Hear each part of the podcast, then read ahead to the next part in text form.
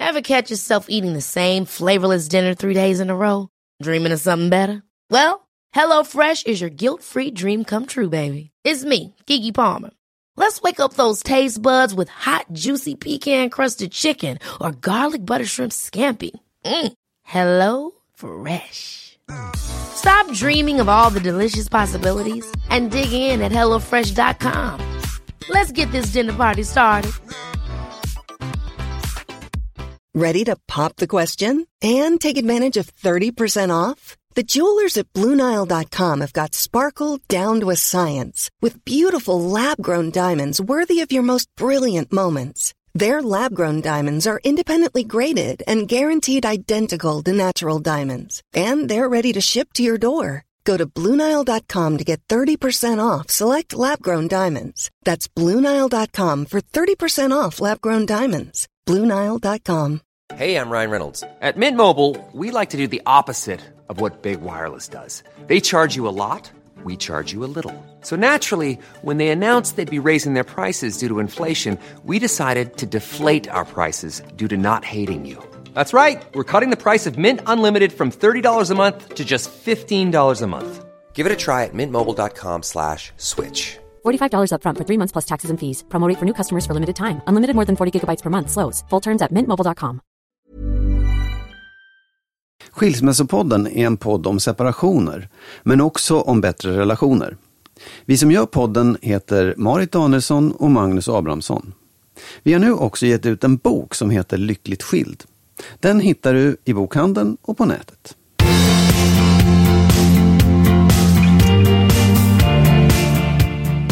Mycket välkomna alla lyssnare till vårt åttonde avsnitt av Skilsmässopodden. Jag som pratar nu, ifall ni inte vet det, jag heter Marit Danielsson. Och vad heter du? Jag heter Magnus Abrahamsson. Japp. Eh, vi har ju pratat mycket, mycket om det här med barnens bästa. Eh, kanske har vi kommit fram till en del saker, bland annat tycker jag att det har i, i det man har kom, liksom, det, i det vi har hört av kloka människor och så vidare så är det egentligen inte värre för ett barn att leva att, att leva med föräldrar som skiljer sig än att leva i ett förhållande där det är bråk. Det verkar som att det värsta av allt är, är bråket egentligen. Ja, oavsett om man är skild eller inte ska Ja. man ju säga då. Att, Ja, precis, precis. ja. Man kan ju fortsätta bråka fast man är skild. Ja. Eh, sen får vi ju reaktioner ifrån lyssnare som säger såklart att det är ändå, även fast man vet det här, så är det så svårt. Det enklaste är ju på sätt och vis då att låta tiden gå och att vara kvar i det här förhållandet. Och så idag så ska vi ta fasta på de här faktorerna som gör att man kanske ändå är kvar. Och åtminstone vända och vrida lite på dem för att i bästa fall kanske kunna ge någon, någon idé till att se saker på ett nytt vis. Förstår du hur jag menar? Ja, ja absolut. Ja. Jag förstår det. Ja. Och eh, jag tänker, så min fråga till dig blir då. När du skilde dig, eller innan du skilde dig, vad var du rädd för? Ja, vad jag var rädd för? Jo, men jag, jag har tänkt på en sak och det har jag faktiskt tänkt på den här sista veckan. Jag vet inte riktigt varför. Men eh, jag vet ju när jag var liten. Mina föräldrar skilde sig när jag var 14 år. Det är ändå ganska gammal Ja. liksom. Men dels så vet jag att jag blev helt knäckt av det. Jag blev, jag blev jätteledsen. Jag blev helt förtvivlad av det där. Och tyckte det var jättejobbigt. Och en sak som jag kommer ihåg det var också att min eh, farmor då, alltså, ja, min pappas mamma. Mm. Hon, hon tyckte det här var, det var största katastrofen som Jaha. hände. Apropå allt vi har pratat om. Ja. Det var, hon skämdes. Det var så att hon Ja. tyckte att det var jobbigt att, att umgås med grannarna. Det var skönt att vi flyttade från området så att ingen behövde liksom fortsätta att veta Var om det det som att de var promiskuösa eller var det som att Nej. det bara inte fick ske? Ja, det var så att det bara inte fick ske. Ja. Jag, jag, jag tror att det var mycket en synd. Att det var, handlade Ja, om, om religiositet och Gud. Och liksom I att det, så där får man inte Gud. göra. Och också säkert en social skam. Att man skiljer sig. Eh, och det där tror jag att jag har burit med på två sätt. Det ena Ja. är att jag har ju liksom sett mig själv då i mina barn. Att jag har Mm. tyckt att åh, de kommer bli lika förtvivlade som jag var. Eh, jag minns ju hur det var. Så Ja. det var jag ju rädd för. Det, nu har jag pratat om det. Men en annan sak som har slagit mig det är att det är klart att det, min farmors reaktion. Mm. Det måste jag ju ha tänkt på också. Hur ska mina, kanske inte mina föräldrar, men faktiskt min farmor just. Jag vet att jag drog mig för att skilja mig av lite grann det skälet att, att hon skulle bli lika förtvivlad igen. Jaha. Så att, och, det är dumt att säga att jag väntade men det var faktiskt ett drygt år efter hon dog som jag till slut skilde mig. Så att släkten, alltså människor runt omkring en är ju naturligtvis ett hinder också. Tror jag. Men du, då, då tänker jag så här. Eh, Du var 14 när de skildes och du uppfattade det som fruktansvärt. Kan det ha att göra med det här då? Att då var det så pass ovanligt? Och att det är lite som, som, som många säger, att nu är det inte lika farligt, eller som barnen säger, nu är det ju så många som har det, att den faktorn är så stark att man inte vill avvika och då blev du verkligen liksom lite uthängd där då. Absolut, det tror jag. Sen tror jag också att det, jag hade ju levt ehm, ganska länge i, eh, under hotet om skilsmässa Ja. på något sätt. Det var ju inte så att det inte fanns, för det fanns verkligen runt omkring en, men det var ju skrämmande. Mm. Och ja, mina föräldrar grälade ganska mycket, ganska ordentligt på ett så här Ja, de slogs inte men det var, det var, pappa kunde bli fruktansvärt arg och rusa ut mitt i natten. Det var så här rikt, på riktigt. Men när jag tänker tillbaka på det, det var ju ett hot. Det var ju en rädsla jag bar på ganska länge som barn att, att mamma och pappa skulle skilja sig. Och då, då kanske det är så att de som var unga, låt säga i vår generation, när vi var unga var det fortfarande katastrof om folk skilde sig. Och den synen har vi nu med oss i förhållande till våra egna barn. Ja. Vi, vi tar med oss det som jag menar då är ett tankefel faktiskt. Vi tar med oss ett tankefel från tidigare generationer. När det var en social skam eller när det var någonting som som var fult. Den har vi med oss. För med förnuftet så tror jag egentligen att vi alla vet att eh, det finns ingen anledning att se det som en skam. Eller att se det som något fult. Nej. Men vi känner så. Och då menar jag att det är bra att man pratar om det för tanken styr ändå till slut känslan. Ja, det, det är så krångligt. ja, nej, men jag håller med. Jag tror att det är jätteviktigt. För att det... Jag, jag tror att jag bär med, som du säger, jag bär med mig det. Det var det som gjorde att jag var rädd inför mina barn och inför min farmor och så vidare. Men, men eftersom jag då har pratat och med vänner och försökt få en liksom, dialog kring det här så har det lättat lite grann. Och framförallt efter jag skilde mig måste jag säga att, att min egen syn på det har lättat. Och jag är jätteglad att mina barn inte har den där hemska tanken kring det faktiskt. Eh, Mm, säg. Jo, nej men jag, i, i, i samband med det här. Eh, för att det där handlar ju om släkt, hur släkten reagerar. Om vi pratar om så här, vad, vad finns det för hinder? Släkten är ju en sak att eh, både ens egen släkt och ens partners släkt. Jag vet inte om du, om du hade den känslan överhuvudtaget. Vad, vad kommer din man, ex-mans släkt att säga? Eller har de några synpunkter på det? För mig var det ju inte alls så där som det var för din del. Jag tror i och för sig, eller jag... Ärligt talat så såg jag inte att någon hade någonting med det där att göra. Det var en angelägenhet mellan mig och min exman. Jag... Jag tog inte till mig någonting av vad någon tyckte. Nej. Faktiskt. Men ty- tyckte någon någonting oavsett om du tog det Det till kanske dig de eller inte? gjorde. Men eh, jag var inte så, vad ska man säga? Jag var inte så mottaglig för det. För jag kan inte, liksom inte se vad någon ska kunna ha för synpunkter på det som är mer relevant än vad jag tycker. Det låter ju förfärligt kanske. Men på riktigt så, så är det ju ändå, det är mitt liv. Det är min exmans liv. Det är inte svärmors eller min mammas eller så att, och det kanske jag också utstrålade för det var mer ett beklagande. Så här. Min syster hon sa att nej men du får inte och då sa jag bara ja men du fick ju för några år sedan. så att eh, sen var det väl inte så mycket mer med det. Alltså det går ju inte att, att tycka något om någon annans. Alltså för mig var det inte en, eh, jag säger vad man skulle i så Nej, fall. men jag bara menar så här. För jag, jag vet att vi var ju nu är inte det släkt, men vänner är ju lika Mm. viktigt. Alltså Den omgivningen man har. Att man faktiskt påverkar sin omgivning med en skilsmässa. Att man utsätter folk för någon slags lojalitetskonflikt. Ja, men det bygger ju fortfarande på den gamla tanken. Det är det man kan sköta fint tycker jag då. De, den, I den mån de hamnar i en lojalitetskonflikt så beror ju det på att, att paret, jag och min exman i så fall då till exempel, skulle vara så osams så att de typ måste välja.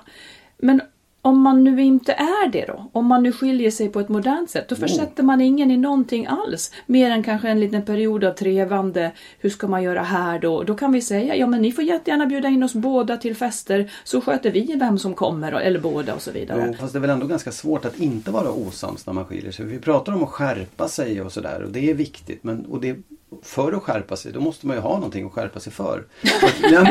Ja, eller så får man mindre att skärpa sig för om man skärper sig. Ja, nej men jag, jag menar så det är ju en utopi någonstans att säga att alla skulle vara vänner när de skilde sig. Om man är vänner så påverkar det lite, men jag tror det påverkar då också. Är du ovänner, alltså i, av skalan då ifrån jätteovänner till lite ovänner. Ja men då måste de någonstans välja lite sida eller ställa sig helt vid sidan av och säga jag vill inte ta ställning. Och så här, men det påverkar ju den, det gänget. Så säg vad du vill då. så du vill att jag ska, ah, gud vad hemskt. Alltså, nej, jag, har, jag tycker att det är... Ja, Hur ska man ehm, göra? Hur ska man tänka när man står där? Bara, Åh, åh, ska, åh, ska, ska mormor Om säga? man är vän... Nej men man kan inte... Svärmor. Eh, Okej, jag- nu ska jag låtsas förstå dig mer än vad jag förstår. För det kan jag göra. Mm. Ja. Ja, vad hemskt för de här vännerna. vad hemskt för de här vännerna vilken som inte vet. upp. eh, Nej, men det kanske... Eh, ah, jag vet inte.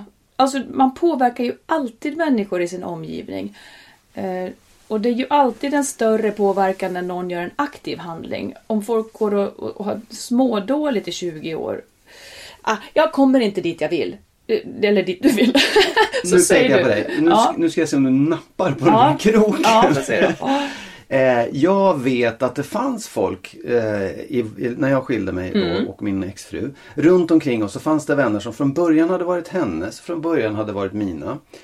Som, Vadå olika lager? Ja, nej, men olika gäng? det, det kan man ju se. Det, Ja. det har ju inte med saken Nej, att precis. göra egentligen. Mm. Men, men det blir lite så här att ja, men då måste man ju lojali, vad heter det? lojalisera. Heter det så? Det finns inte tror jag Nej. som vara lojal. Mina gamla vänner skulle vara lojala med mig Ja, och hennes, med, henne, med henne. Men det som hände var, och jag, det kände jag verkligen av, att det blev lite sådär. Och, och jag pratade med folk och de sa jo fast jag, jag, jag, jag måste ta ställning. Eh, och sen löstes det där upp lite grann så att hennes vänner ringde upp mig och sa jag tycker inte det här är roligt, jag vill prata med dig också.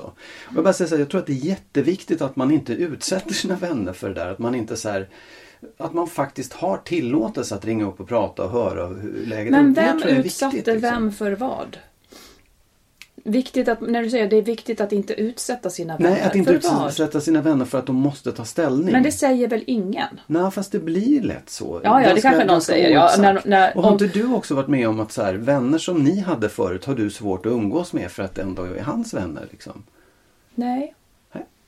Nej, men jag har ju inte det eftersom vi är vänner. Eftersom, vi, eftersom jag och mitt ex är vänner. Så blir det ju inte så. Sen är det ju... eh, Men det var något annat som du sa där som jag tänkte, Jo, då får väl också vännerna ha lite civilkurage och ringa upp och säga hej, som den här gjorde. Hej, jag vill Mm. faktiskt prata med dig också. Men för, jag tror också, för vi så här pratar om vad hindren är och jag tror att det där är, det är ganska starkt. Det var någon som sa till mig, vilka är din publik? För jag pratade så jag vill skilja mig och jag men jag tycker det känns jobbigt. Så här, men vilka är din publik? Och det är en ganska viktig fråga för Din många. publik när du skiljer dig? Ja precis. Vilka, är det som, vilka är det som kommer tycka om det här? Som har Mm. en åsikt, som följer bollen liksom, i det här. Och då kunde jag räkna upp en massa människor som naturligtvis var publik i det här. Allt från min, mina bröder till min Mm. mamma och eh, ja, du vet, alla runt omkring. Du kanske inte har det men jag tror att jättemånga upplever Mm. det som en, eh, ett hinder, åtminstone en sak som man räknar in i alltihopa. Hur ska jag hantera Mm. det? Vad ska jag göra mer? Vad ska jag säga till alla? Och, så, och sådär. Och då tänker jag, om det nu är så, då kanske man helt enkelt bara ska, om man nu är rädd för vad den här publiken ska känna eller tycka eller tänka, då tycker jag att man ska vara superrak. Mm. Jag skulle, Oh ja. I så fall, om jag hade haft problem med det så skulle jag ha liksom Hej, det är så här att jag och, och min man, vi kommer att separera. Eh, vi, vill, vi vill på sikt fortsätta vara vänner så ni behöver inte ta ställning och undrar ni saker så hör av er. Ja, Fine. kommunikation. Ja. Ja, men jag, jag är helt rätt. Bra, Ja. tack. Jag fick ett svar. Jag fick, jag fick ett råd. Som Det jag tog skulle... tid. Ja, jag hjälpt att det här Nej, men att man hjälper, om, om man nu är bekymrad, om man skulle uppleva det som ett hinder så tror jag att man kan nästan vända det till någonting som stärker band. Att man, att man, då tar man in dem i den mån de är sugna att vara där. Men man, de får inte påverka hur det går. Nej. Det tycker jag inte. Ja. Har du något som du tycker är, har sett som ett hinder eller? Ja, alltså jag, jag tänker då på liksom privatekonomin. Mm. Det blir ju ofta en oerhörd belastning. Många får ju liksom sänka levnadsstandarden Ja. och är väl rädda för att överhuvudtaget klara sig liksom Ja. med den här nya situationen med dubbla boende. Allting, allting kostar ju typ dubbelt så mycket. Mm. Eller liksom man får betala hela delen själv. Jag tyckte det var läskigt för jag med vårt, eh, med vårt boende så gjorde vi så, då, då skulle jag köpa en egen liten lägenhet. Och ja, man, då får man ta mycket lån och det var läskigt. Men egentligen, det skulle ju din exman också eftersom ni flyttade, ni hade varsin lägenhet då. Mm, fast det var, en, det var en hyresrätt och det blev kanske Ja, okej. lite annorlunda. Men, men eh, Ja, men det, det ingick, han fick en extra hyra naturligtvis. Ja, Ja, verkligen. Så är det ju. Ja. Ja, det, men men var, det, var det ett hinder eller fanns det med i beräkningen? Hur nej, det hindrade mig ju inte, men det var någonting som jag oroade mig Ja. för. Hur, man, hur jag skulle klara mig liksom. Sen gick ju det hur bra som helst, men, men det spelar ingen roll, för jag tror att den där oron finns där ändå, för det är en helt ny situation som man inte riktigt har testat. Nej, precis. Och hur gjorde ni? Bakade ni ihop hela ekonomin liksom, och delade på alla hyrorna? Eller? Nej. Eh, vi har faktiskt aldrig, jag har aldrig någonsin bakat ihop min ekonomi med någon. Nej. Vi har inte ens delat hushållskassa. Utan Men vi har har haft ni så, då? Jo, men vi har haft liksom? så här att, att, eh, den som, har- att vi skrev upp på listor. Ja. Den som handlar skriver upp vad man har handlat och så Ja. vidare. Sen så- kanske vi köpte några saker gemensamt men det var ytterst få. Men, och sen så kvittade ni det? Liksom. Så Och räknar man ut Ja. då och då kan det ha gått ungefär ett halvår och sen är man Oh. plötsligt skyldig någon 6000 eller något. 60 000, Men, eh, ja, men, men och hyra och sånt? Vem, ja, det skrev man också upp då, den som hade betalat. Liksom. Var det alltid samma som betalade hyran eller tog ni varannan månad? Eller hur? Det kunde nog vara lite hur som. ja, men, det- ja, men, Det låter väldigt svajigt. nej men det var inte svajigt för det skrevs ju upp liksom. Ja, ja, ja visst absolut. Jaha, ja, men ja det är väl i och för sig bra. Hade ni jäm, hade ni liksom ungefär samma ekonomi själv? Nej, och jag tror att det var så det började. Eh, jag skulle ju aldrig vilja bunta ihop min ekonomi med någon. Det är nästan så att det blir lite för intimt på något konstigt sätt. Ja, jag, kan, jag pallar inte det. Det är värre än att visa sig naken. ja, absolut. Nej, men jag tror att det började med att jag ville bara liksom gå såna här kurser på universitetet och tjänade ingenting. Och då ville inte jag att någon annan skulle lastas för det. Så att då Ja, det bestämde jag mig fint. för... Ja, det var så. Eh, Det då värre bestämde om jag mig... jag började tjäna så mycket pengar. Ja, nej, det, det var inte den ingången Nej. i det. Så att det var så det började och, och det, för det var mig helt främmande att någon då skulle kunna ha synpunkter på Mm. men Marit ska du inte dra något strå till stacken och så vidare Mm. när, när jag nu ville läsa. Så, att, så det var så det började. Och så har det alltid varit och jag tror också att eh, ja, men det har funkat väldigt bra. Ja. Det var ju verkligen en sak som jag tänkte på inför att skilja mig. Mm. Både jag var ju också, jag köpte ju en lägenhet då också och Mm. visste inte hur det skulle gå. Eh, Jag var livrädd för att ta en massa lån. Mm. Eh, Men jag kände mig tvungen och såg att just nu så funkar det. Då bara hoppas att det fortsätter att funka på det Ja. sättet. Ehm, Men sen också hur vi skulle göra med eh, Ja, det, det fanns lite, hela bodelningen, att vi skulle dela upp det vi då hade. Eh, som var ett sommarhus och det var en bil Ja. och det var hit och dit och det fanns pengar på banken och sånt där. Det där var Det var ett krångel ska jag säga. Det höll på i flera år och kostade en massa pengar också. Usch vad hemskt. Ja. Ja, men det var väl också för att det skulle gå rätt till. Ehm, Och vi, ja det, det var som det var. Det blev bra till slut. Men, men det, det är klart att det var en, en issue och någonting som jag, Och sen också hur hur, ja okej, hur ser det ut om jag, om jag skiljer mig nu? Hur, hur stora utgifter får jag? Ja. Och hur stora utgifter får min exfru? Ja, hur kommer det gå för henne? Kommer hon att klara det här också? Jo men en tanke, en tanke som jag hade hjälp av där. Det var på något vis att, liksom när jag var rädd för ekonomin. Om jag tänkte så här, vad är det värsta som kan hända? Och då var ju på något vis det värsta som kunde hända att jag inte hade råd och att jag då var tvungen att sälja min lilla lägenhet. Ja, just det. Och då hade jag i och för sig då kanske kunnat bo permanent ett tag i den stora lägenheten. Eller, jag tycker att man kan ha nytta av att bara tänka den tanken. För någon liten lösning Ja, finns ofta då. Och Absolut. den, den är inte så fruktansvärd som den här liksom fantasin kanske. nej. nej där, sen var det ju, för er del då så, så kunde ju du ha bott i din lilla lägenhet i, i Eskilstuna eller var som är. Men förstår Ja, du? ja. Det, det var, Ja, just det. För, att, för min del så handlade det och säkert för många också så då, som inte ska ha barnen boende på en plats utan växelvis. Då måste ju den nya lägenheten också ha plats för det här och kännas Ja, lika härlig som den andra. Mm. Och det var ju, det är ju säkert ett trix för många. Hur ska också. Mm. det gå till? Hur ska jag hitta en tre eller köpa en tre eller fyra eller vad jag nu behöver för, för att få till det där. Det är ingen helt, det är, det är verkligen en svår grej tror jag. Men om du skulle säga något råd då? För de som känner att, att det här är ett hinder för att skilja sig, om man nu skulle vilja skilja Mm. sig. Ja, det är ju jättesvårt därför att ibland är det, blir det ju ett stort problem. Mm. Faktiskt. Eh, Men sen tror jag också att man, man måste också förstå att det är precis som allt annat. Det förändrar livet. Men jag åtminstone har levt i en pytteliten lägenhet en gång i tiden och det, det löser sig alltid på något sätt. Livet blir annorlunda, det är klart att det blir. Och så kanske man får börja bygga det från början igen. Att man ja, flyttar längre ut eller liksom till en mindre lägenhet och det går alltid Ja. att bo där också. Det, är, det är fullt möjligt.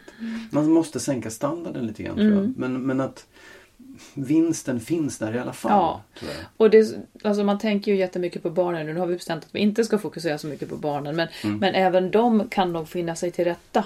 eh, Ja, det tror jag. I, I mångt och mycket Oh, ja. med det. Så att man inte lägger på sig själv att, de, att allting måste vara som precis innan. För det blir ju dyrast just när det här händer Ja, också. exakt. Sen kommer man lite på fötter igen. Precis, oh, ja. visst är det så.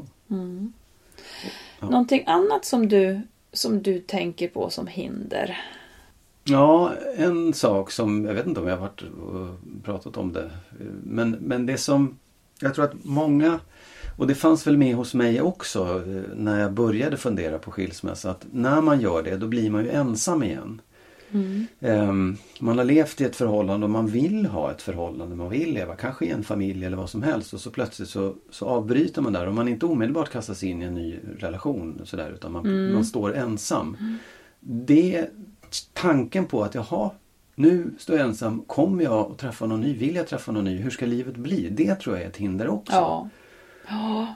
Att det kanske man tänker att ja men det är väl bättre, lite som du sa där, att det är, det är bättre att bara låta tiden gå. Ja, just det. För att det är värre att vara Mm. ensam. Men jag vet faktiskt inte. Jag, det, nu är ju vi ett par så att det är svårt, lätt för oss att sitta och säga det är inga problem. Men jag, jag minns att det, att det var en, en, en, en skrämmande sak och Ja. något som hindrade mig. Det tror jag det är. Det tror jag det är för jättemånga. För sen kan man ju vara ganska ensam eller känna sig väldigt ensam även i ett förhållande. Men, men det är ändå ett sällskap liksom på något sätt. Så att jag tror att den tanken är skrämmande för många. Jag vet inte vad det säger att Sverige är så singeltätt. Om alla dessa singlar är ofrivilligt singlar. Eller om, om det är många som vill vara det också. Vad, vad tror du? Ja, jag, jag tror att det är... Nej, jag tror inte att det är så. Jag, jag, jag tycker att de, de allra flesta man träffar som är singlar. Och det är klart att det kunde jag ju känna också när jag skilde mig. Vad skönt det vore att vara singel. Vad härligt det ska bli. Eh, men de allra flesta, det tar tio sekunder och sen bara, ah, jag är ensam. Och jag tycker även om folk jag känner som jag upplever som väldigt starka i det där. De, de känner inte så. De är ganska olyckliga eller eh, lite frustrerade över att de aldrig träffar någon. För Ja. det är ändå, det vill eh, inte alla men de allra flesta verkar faktiskt vilja göra det. Ja, det tror jag med. jag. Ja. Men jag skulle då, jag vet inte om det hjälper, nu har inte jag jag har ju då på förekommande anledning inte provat olika dejtingsajter. Det skulle bli konstigt. Nu ja. Ja, men, eh, men jag tänker att där tror jag många Många kanske skulle tjäna på att vara där och testa. För det är ungefär som att det är det nya forumet för att hitta någon. Väldigt många hittar ju någon där också. Ja, som som, som de blir lyckliga med. Så att man inte har det som ett tabu kanske att nej men gud vad är det där för något? Liksom. Nej, men det kan man ju, det tycker jag i alla fall att jag ser att den positiva utvecklingen finns. Ja. Folk är mycket mer benägna att skaffa Tinder eller gå ut på dejtingsajter. Och dessutom tycker jag också att i många fall så träffar man en mycket bättre, alltså en mer passande, det är en bättre match Ja, än, än när du normalt träffar. För det är alltid i din umgängeskrets eller i på ditt arbete eller någonting sånt. Det är ju oftast där man träffar sin partner. Och då har man ju, då är det liksom redan i en värld man befinner sig. Men dejtar du så träffar du folk som kommer från helt andra områden och socioekonomiska platser och det, det finns liksom ett annat urval som jag tror kanske passar bättre också. Mm. Så det, det är klart att Ja, där hade man väl varit. Men det är ju ett hopp naturligtvis också. Ja. Det, och jag tror också att det Återigen, man måste också värdera hur, hur, Jag tror också att ensamheten Den går över på något sätt. Man, Mm. man, man skiljer sig och så upplever man ensamheten som ganska jobbig ett tag och sen så Lär man sig hantera det. Det blir ändå ganska bra. Mm. Kanske faktiskt. finner några nya vägar. Men jag vet inte om jag skulle våga säga som du att det går över. Jag vet inte eftersom jag inte har varit ensam på det viset. Jag vet inte om det går över eller om folk hela tiden dras med en slags olycklig känsla av, av att livet går en förbi för att man är för ensam. Jag menar inte att, jag tror inte att den går över helt och hållet. Utan Nej. jag tror att den där skräcken man har Ja, Mm. när man skiljer sig. Den, den, att man just är rädd för att skilja sig av det skälet. Mm. Det tror jag är liksom, du kommer uppleva det tillvaron som bättre än när du var, levde i ett dåligt förhållande. Det tror jag. Sen är det klart att man även sen inte vill vara ensam men den rädslan man har den kanske är lite överdriven. För det, Men det ställer också krav på en. För att man vill ju heller inte vara en som då som klamrar sig fast vid sina barn till exempel och, och blir en belastning för dem. Det är viktigt för dem att man skaffar ett liv. Absolut. Och det är klart att det är lika viktigt även om man lever i ett förhållande. Men här blir det så synbart ifall man är ensam eh, utan någon statist bredvid sig. Låt säga att det skulle vara så att man inte har roligare än ja, så. Tack för det. Ja. Jag sa inte att det var Nej, du. Men förstår du hur jag menar? Att då kanske Ja. barnen känner ett ansvar och det är också viktigt att de inte ska behöva ta hand om en för att man, Absolut. att man, att man ska vara liksom... Men då är det ju Sänke. återigen där. Där handlar det faktiskt om att skärpa sig. Att inte visa upp eh, ensamheten Ja, som ja. ett problem. Utan Nej. Mm. snarare visa upp att det här går ju alldeles utmärkt. Och Det är ju fråga om att skärpa sig för så kanske det inte är alla gånger. Nej. Eh, Där var min mamma en förebild. Hon var ju änka eh, och så. Men hon var all, hon körde en fin stil där. Hon la aldrig någonting sånt. Nej. Nej, jag tycker att mina, mina föräldrar, min pappa gifte om sig ganska snabbt. Men min mamma skötte det ganska snyggt också måste jag Mm. säga. För hon, hon beklagade sig aldrig över att hon var eh, ensam. Nej. Hon träffade någon, någon gång så här, men hon skilde sig. Hon var inte mer än 40, 45 när hon skilde sig. Nej. Och träffade aldrig någon ny. så- Men det fanns ingen, inget beklagande över det någonsin. Det, det är ju faktiskt imponerande. Mm. Sen vet jag inte hur hon upplevde det. Hon skärpte sig kanske. Hon skärpte sig ja.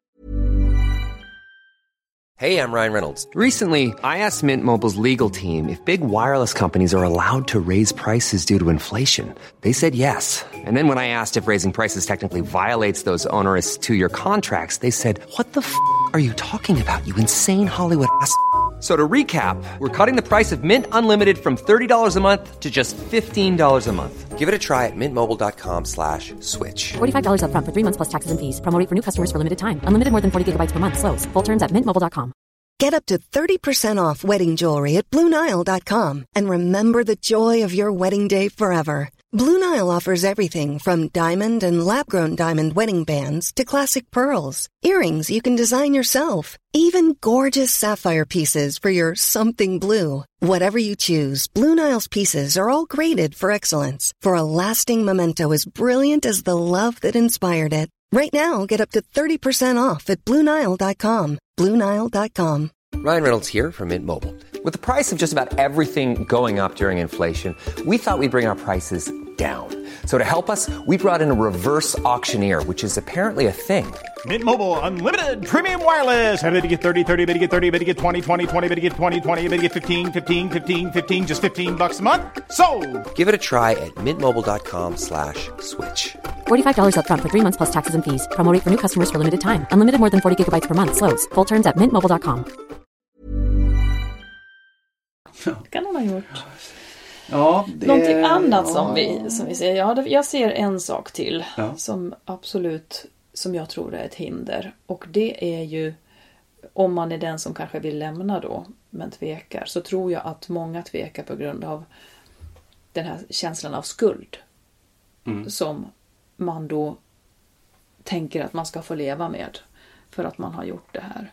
Jag tror att det är ett stort hinder. Och lite grann så... Det, det skulle jag ju verkligen vilja att man inte tänkte så. För att, om jag får fråga dig, när tycker du att det är befogat att känna skuld? Alltså jag tycker ju att skuld är någonting bra. Ja, men när är det... Ja, jag tycker att när man, när man gör ett fel. Ja. Då, då ska man ja, Precis. uppleva att man har gjort fel och känna, mm, man kan kalla det för skuld eller en dålig känsla. Och då om, man, om vi stannar där, för så tycker jag också. Att skuld, skuld och dåligt samvete det är ju till för att markera inom en att, att man har gjort fel. Men i det här fallet så är det ju inte riktigt ett fel man gör. Det är ju inte ett medvetet fel man gör utan man, om man vill skilja så gör man ju det för att man tycker att det är det klokaste just nu. Och därför så tycker jag att det är jätteviktigt att man är lite noga med orden. Ja. Man behöver inte känna skuld för att man gör barnen ledsna till exempel. Däremot så kanske man känner medkänsla med dem. Eller stor förståelse. Och, och så vidare. Men att känna skuld, det tycker jag att man kan befria sig ifrån när man gör det klokaste man kan. Så tycker inte jag att skuld, det ska inte riktigt behöva finnas här. Nej. Men, men alltså bara så att jag, jag, jag håller ju med dig. Jag, jag tycker att du har helt Mm. rätt. För att man ska inte gå och bära på det där. Men, men det viktiga är ju att man, ah, och jag vet inte hur man ska göra det. Men, men det är klart att man gör ju någon väldigt ledsen. Eller några väldigt Ja. ledsna. Kanske Ja. både barnen och, och sin partner. Eh, och det måste man ju vara medveten om att man gör. Ja, Eh, precis. Och hur, hur precis. man då hanterar det. Men det som Ja. Mm. gör att det är viktigt för mig att inte definiera det som skuld, det är för att skuld har en benägenhet att behöva placeras ut någonstans. Ja. Och när man då själv känner stor skuld för att, för att man har gjort någon illa, så blir det nästan så tungt för en människa så att den måste över på någon annan. Och jag tror att det är det som händer nästan hela tiden när folk skiljer sig. Då måste man göra den andra till en, en bov som kan ta den här skulden. Eh, För att, för att någonstans måste den. Och därför tycker jag att det är mycket bättre om man klokt kan skärskåda.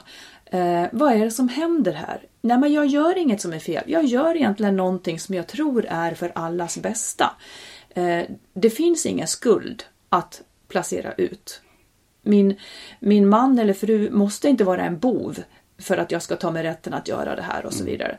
Eh, utan att man, man kan beklaga. Jag är hemskt ledsen för, vad jag, för det här beslutet, för att det kommer att drabba er och ni kommer att vara ledsna. Men jag gör det här för att jag tror att det är bättre. Eller jag gör det här för att jag måste. Jag är hemskt ledsen för att ni är ledsna nu. Men jag hoppas att ni kommer att förstå en dag. Alltså det handlar inte om skuld. Det kommer att hjälpa hela situationen om man inte drar in skuld i begreppet. Och har någon varit dum eller gjort saker... Skuld är till för att det ska kännas när man har gjort fel. Då får man be om ursäkt. Men kunde man icke bättre, då finns ingen skuld. Man gör sitt bästa. Ja, nej, men jag, tror- jag tror att det, det man ska lära sig, det man ska förstå, det är att man ibland måste riva av ett plåster. Och det är ju jävligt Ja. ont. Och att det är inte, det är ju rätt att göra det i, i viss bemärkelse. Men det gör ont. Ja. Och att man, det man gör eh, när man skiljer sig, jag skulle aldrig kunna säga att det inte gör ont för det gör nog skitont för väldigt Absolut. många. Verkligen. Men, men det, det, det är liksom någonting som man då måste göra. Ja. Och fel eller rätt? Nej, det finns inte i det här Nej. fallet. Det Och jag tror att många fastnar i just den här rädslan för skuld, eh, att förorsaka det här för familjen. Det kan lätt landa i att man grälar och grälar och grälar om vem som egentligen har varit dum eller vem som har rätt och så vidare. För att man hoppas att de här grälen ska leda fram till att den andra säger Ja, nu förstår jag. Det är du som har rätt. Jag har varit dum. Ungefär som att då skulle den andra få rätten att skilja sig. Det där kommer ju aldrig att hända. Nej. Utan de här långvariga grälen beror ju på att man står på så olika platser och inte har möjlighet att förstå varandra eller är för olika. Så de grälen där man hoppas att någon till slut ska säga ah, fasiken du har rätt, jag, jag, det här går inte. Det kommer inte att hända. För att? För att det finns inte ett rätt och fel. Det finns inte ett rätt och fel. Man kan lika... Alltså, det är ungefär som att den som vill skiljas ibland vill ha ett okej. Ja. Vill, vill få välsignelse att skiljas. Och det kommer inte riktigt att hända. För att det är ändå ett beslut som den måste fatta och leva med, med att jag har fattat det här beslutet. Men det är då det är viktigt att tänka, att inte bara tänka i skuldtermer. Utan att tänka i vad tror jag är klokast. De flesta skiljer sig ju för att Ja. de tycker att det är det bästa beslutet utifrån rådande förutsättningar. Nej men absolut, det är också, det, det, är ju, det där är ju någonstans en tanke man kan bära med sig själv när man är den som lämnar ett förhållande. Mm. Att jag gör inte fel, jag gör vad jag tycker är rätt. Ja. Mm. Det jag gör illa människor det är jag fullt medveten om men, men jag måste göra det här. Ja. Men sen är det också den andra parten som blir lämnad. Mm. Vill ju gärna man är sårad och man vill hämnas, man uttrycker väldigt enkelt. Och skuld är en jättebra grej att hysta på folk. Liksom. Ja. Jag, jag, jag tror bara att det, det är väldigt, dels så ska man hantera sin egen upplevelse, sen ska man hantera det man får emot sig. Liksom. Vilket är, ja, det, Men det här är så delikat och det här, Ja. skulle jag, det här skulle jag vilja ägna hur mycket tid som helst åt. För att jag anser rent, hur ska man säga, rent teoretiskt så finns det ingen annan som kan ge en skuld. De kan försöka. ja, Och vissa är väldigt mottagliga för det. Men kom ihåg det, att man själv måste vara sin egen domare. Jag blir inte en dålig människa för att någon säger till mig att jag är en dålig människa. Vad som än sägs måste jag ta in det och väga det och komma fram till om jag själv tycker att jag var en dålig människa eller inte. Så att det här att, men det är det jag menar. Det finns ju ett slags skuldpingis. Alltså i vissa förhållanden så finns det mycket skuld och det ska just föras fram och tillbaka, fram och tillbaka. Utplåna den, ransaka den och stick hål på det trollet. För att det, det är ofta en väldigt abstrakt sak. Ingen kanske har gjort någonting som var illa menat. Utan det ska definieras som något annat. Att jag är ledsen för det där. Eller eh, det är en sorg. Eller det var ett misstag och då ska man be om ursäkt för det och så vidare. Och, och, och Det är nästan som att skuld är en hobby. Ja, men det, det tar så stor plats. Ja, ja, en hobby. Ja, det finns kurser i skuld. Skuldkurs. Ja, på studieförbunden. Nej men, det, alltså visst, jag, jag, jag hör vad du säger. Mm. Det, det är också så här, man är ledsen eller man är arg. Det upplevs ju många gånger som, som att det är mitt, alltså om min min partner eller min Mm. ex eller någon är ledsen och arg för någonting som jag har gjort. Mm. Då blir ju det liksom, det blir ju skuld också. Alltså det, det är ju inte bara, det är Nej, inte men- önsk, det är inte så här en, en avsiktlig, jag ska ge dig skuld. Utan jag är ledsen och jag talar om det för dig. Och det var mitt fel. Just. Men, men, men eh, precis, men där får man vara lite noga då. Om jag säger någonting som gör dig ledsen. Om jag skulle säga nu att jag vill, vill att vi separerar och du blir ledsen. Ja, det är klart att det var jag som gjorde dig ledsen. Men det behöver inte betyda att jag gjorde fel. Nej, absolut inte. Sen, kan man ju, sen måste man ju säga saker så snällt som möjligt. Men det är ungefär som en tonåring som ska lämna sin förälder. Ja. Jag kan bara tänka mig hur jag ska böla när de liksom tar sitt pick och pack. Jag gör, de, de har gjort mig jätteledsen. Men de har ju inte gjort fel. De har ju Nej. gjort precis det som deras liv Ja, ja. påkallar. Så att Ja, men absolut, Ja, det är ett ganska bra exempel faktiskt. För att jag, nu är jag ju i det läget att mina tonåringar som nu är över 20 och kanske snart 50, jag vet inte. Men de är, ju- de är ju kanske eventuellt på väg att flytta hemifrån snart. Jag, jag vet att jag brottas med det här ganska mycket för, att, för att de just ska känna att jag för det är också ett dilemma, säger jag. Jag älskar dem. Jag, jag tycker det är så fantastiskt att vara med dem. Och jag är så glad över att jag får vara med dem. Eh, och samtidigt så förstår ju jag också, men de måste ju ut någon gång. Att jag både uttrycker liksom, fan vad kul det är att ni är här. Men att jag förstår att ni ska flytta hemifrån. Och jag blir lite ledsen då. Verkligen. Och, och liksom att balansera det så att det inte är, hur Då kommer nästa nu?" läge när man Ja. ska skärpa sig här i livet. Ja, nej, ja, nej, när man sa att man inte har, jag ska inte vara kvar, jag Jo, har gjort tacos här. Jo, men det är ju lite, det är, inte, det är inte alls samma sak. Man skulle ju kunna säga samma sak vid en skilsmässa. Om man var extremt mogen och duktig Mm. som den som blir lämnad. Att ja, jag är jätteledsen över det här. Men jag förstår att du gör det jag tycker att du gör. Eller jag, jag kan inte liksom anklaga dig för något fel Mm. i det här. Låt mig ta hand om min sorg själv. Vad fantastiskt Ja, det vore på det otroligt Ja. härligt. Och jag, jag, jag vet Ja. att det kommer att bli mer och mer vanligt. Till skillnad från det som hände till exempel då när du var barn och din farmor tyckte att det var liksom så att man inte Ja. kunde bo kvar på orten. Förstår du hur värderingar glider? Ja, absolut. Men vad jag menar, då får jag bara, ja, förlåt. Nej, jag vill inte att du ska vara tveksam ens. Jag vill bara ställa frågan. Förstår du hur värderingar glider och att det inte är färdigglidet än? Och Mm. det beror inte på att människan blir mer och mer ond. Utan att vi, jag skulle säga att vi blir mer och mer civiliserade. Mm. Och släpper de här gammelkristna värderingar där, som, som stipulerade hur mänskligheten ska leva. Absolut. Den tycker jag man kan städa undan hur mycket som helst. Men Bort det är den de som här- vi ja. lever med. Ja, bland annat. Mm. Men jag tror man får inte blanda ihop det med det som jag hela tiden kommer tillbaka till. Att vi, det handlar ju om kärlek och känsla Ja. och att älska någon, att känna sig sviken. Ja, Sen det kommer inte kan man ta upphöra. upp så här, det är för att det är kristenhet eller pengar eller vad som helst. Men det är faktiskt, jag har blivit extremt sårad för att jag älskar dig och du vill inte vara med mig. Fast det var ju inte därför. Ja, men fast nu tycker jag att du blandar ihop. Den är ju alltid kvar. Ja. Men att dessutom på det lägga farmors Nej. katastrofkänsla. Det är ju den, den biten kan man ju ändå få bort. Så, Ja. att det, så att det blir inte en social skam eller ett misslyckande och så vidare. Utan just det det är. En stor, stor kärlekssorg. Förmodligen för båda inblandade. Precis. Ja, Som kan läka. Mm. Absolut, visst. Men jag, jag tänker då om, vi har städat bort alla, farmor är borta, Ja. Jesus, Gud allihopa Ja. och hela allt det där liksom. När du lämnar mig så blir jag skitledsen och jag Ja. blir förbannad på dig. Jag vill hämnas på dig. Jag vill ge dig skuld för att du är så dum och precis. lämnar mig. Det kan man ju aldrig komma undan tror jag. Nej, men jag tror att så länge, jo, jag tror att så länge som man inte har det här i ryggen, att det också är förbjudet att lämna någon. Så tror jag att man lättare kan falla tillbaka på att nu har jag verkligen rätt att och så vidare.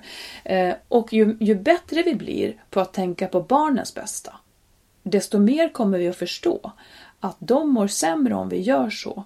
Och mår de sämre så kommer vi också att må sämre själva och så vidare. Jag tror att den loopen, den, hela den insikten kommer att påverka hur vi agerar. Mm, men nu låter det som att det blir bara bättre för de som lämnar och inte för de som blir lämnade. Är, Hur ska ja, de tänka? det är aldrig en toppensits. Det är aldrig en toppensits att bli lämnad naturligtvis. Men om... Nej men de måste ju på något vis leva ut sin sorg. Man måste ju leva ut sin sorg. Eh, men det kanske... Det kanske kan bli ändå så att man inte förlorar varann. Ungefär som jag och min exman, vi har inte förlorat varann. Vi är väldigt, väldigt goda, goda vänner. Och då blir det kanske en annan typ av sorg. Det är inte så att allt vi hade är borta. Man behöver liksom inte sörja att man inte ska se barnen ihop och sådär. Man kan liksom man kan hitta ett nytt sätt. Och går inte det så kanske man ändå jag tror att det blir mildare ändå om man inte har pålagan av allt. Av allt Även för den som historiskt. blir lämnad? menar Ja, det tror jag. Ja, men det, så, den sorgen är ju, är ju så liksom... Det är en ganska ren sak. Det, jag vet inte. Alltså jag, jag, jag och min exfru är ju faktiskt väldigt goda vänner idag också. Ja. Det, vi har inga som helst problem att umgås och ja, faktiskt vara föräldrar till våra barn på Nej. ett jättebra sätt. Men det tog ett tag att komma dit. Ja, det, det kan det, så tror jag. Ja. För kärlekssorgen Ja. måste gå över. Ja. Det är mycket som måste gå över och lägga sig. Men det är också det kanske man också kan tänka till tröst ifall man vill skilja sig men hindras. Att, att tiden kommer att verka för att allting kommer liksom att det lägger sig. Absolut. Det blir en... Oh, ja. Det här smärtsamma, det är kortvarigt. Ja. Men jag tror också att, det, att det, det kräver en enorm mognad om man ska kunna vara riktigt klok när man blir lämnad. Det, det, det kräver rejält med, med liksom mognad och insikt, självinsikt och någon slags världsomspännande insikt. Ja, Det, det är höga krav att ställa på någon om man ska vara så krass och Verkligen. säga att ja, verkligen. Men ja, det, det, Men en strävan? det blir som det blir höll jag på att säga. Det, det är ingen som vet i förväg Nej. hur det blir. Nej. Precis. Och vad skulle du säga om jag lämnade dig nu till exempel? Hur skulle du resonera då? Har du diskat först? Eller något sånt. Ja, Nej, jag vet inte. Mm, kan du få fundera på till nästa Ja, men vi har pratat om det förut. Ja, det har vi. Mm. Till sist så ringde vi upp några vänner och ställde frågan Vad, bortsett från allt som har med eventuella barn att göra, var du mest rädd för vid din separation? Så vi lyssnar på det. Men vi Gud säger hej då innan. Ja, hej då alla lyssnare, vi hörs snart. Hej då. Hej. Jag var mest rädd för att när man är i ett långvarigt förhållande så blir det väldigt lätt att man tar över de saker som man är bra på. Och dessutom också lämnar över det som man inte är bra på.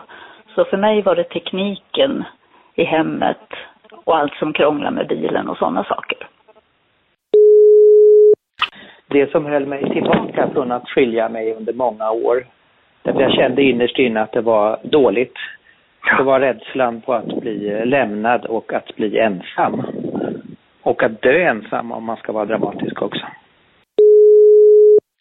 Eh, jag var mest rädd för att min, både min exman och jag skulle hamna hos Kronofogden. Eh, vi hade tagit ett lån, som även jag hade då skrivit under, på en verksamhet där vår bostad var panten för verksamheten. Och verksamheten var alldeles eh, för övervärderad. Så att den, vid en försäljning skulle vi helt klart eh, göra en jättestor förlust. Och ja, så vi inte skulle klara av att betala någon av oss egentligen. Min oro var nog mest eh, hur, hur min relation till mina vänner skulle utkristallisera sig. I och med att man hade lite eh, gemensamma vänner. Och eh, man var rädd för att folk skulle behöva välja sida och det tycker inte jag att man behöver göra. Jag tror att det som jag var rädd för när jag skilde mig, det var att jag eh, skulle vara liksom förbrukad på marknaden. Jag blev lämnad när jag skulle fylla 40. Det kändes belastat. Det kändes som så här, ja, då kanske man är lite så här äh, damage goods och så kommer man få dö ensam.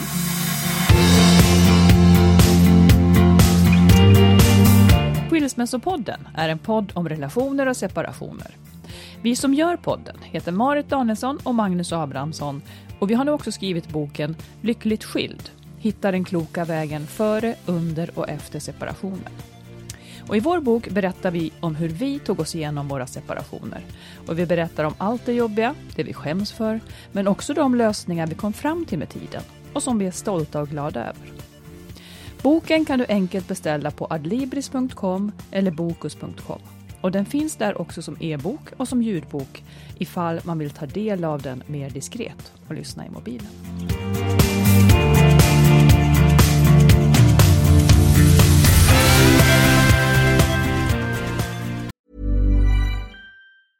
Ever catch yourself eating the same flavorless dinner three days in a row? Dreaming of something better? Well, HelloFresh is your guilt-free dream come true, baby. It's me, Gigi Palmer. Let's wake up those taste buds with hot, juicy pecan-crusted chicken or garlic butter shrimp scampi. Mm. Hello Fresh.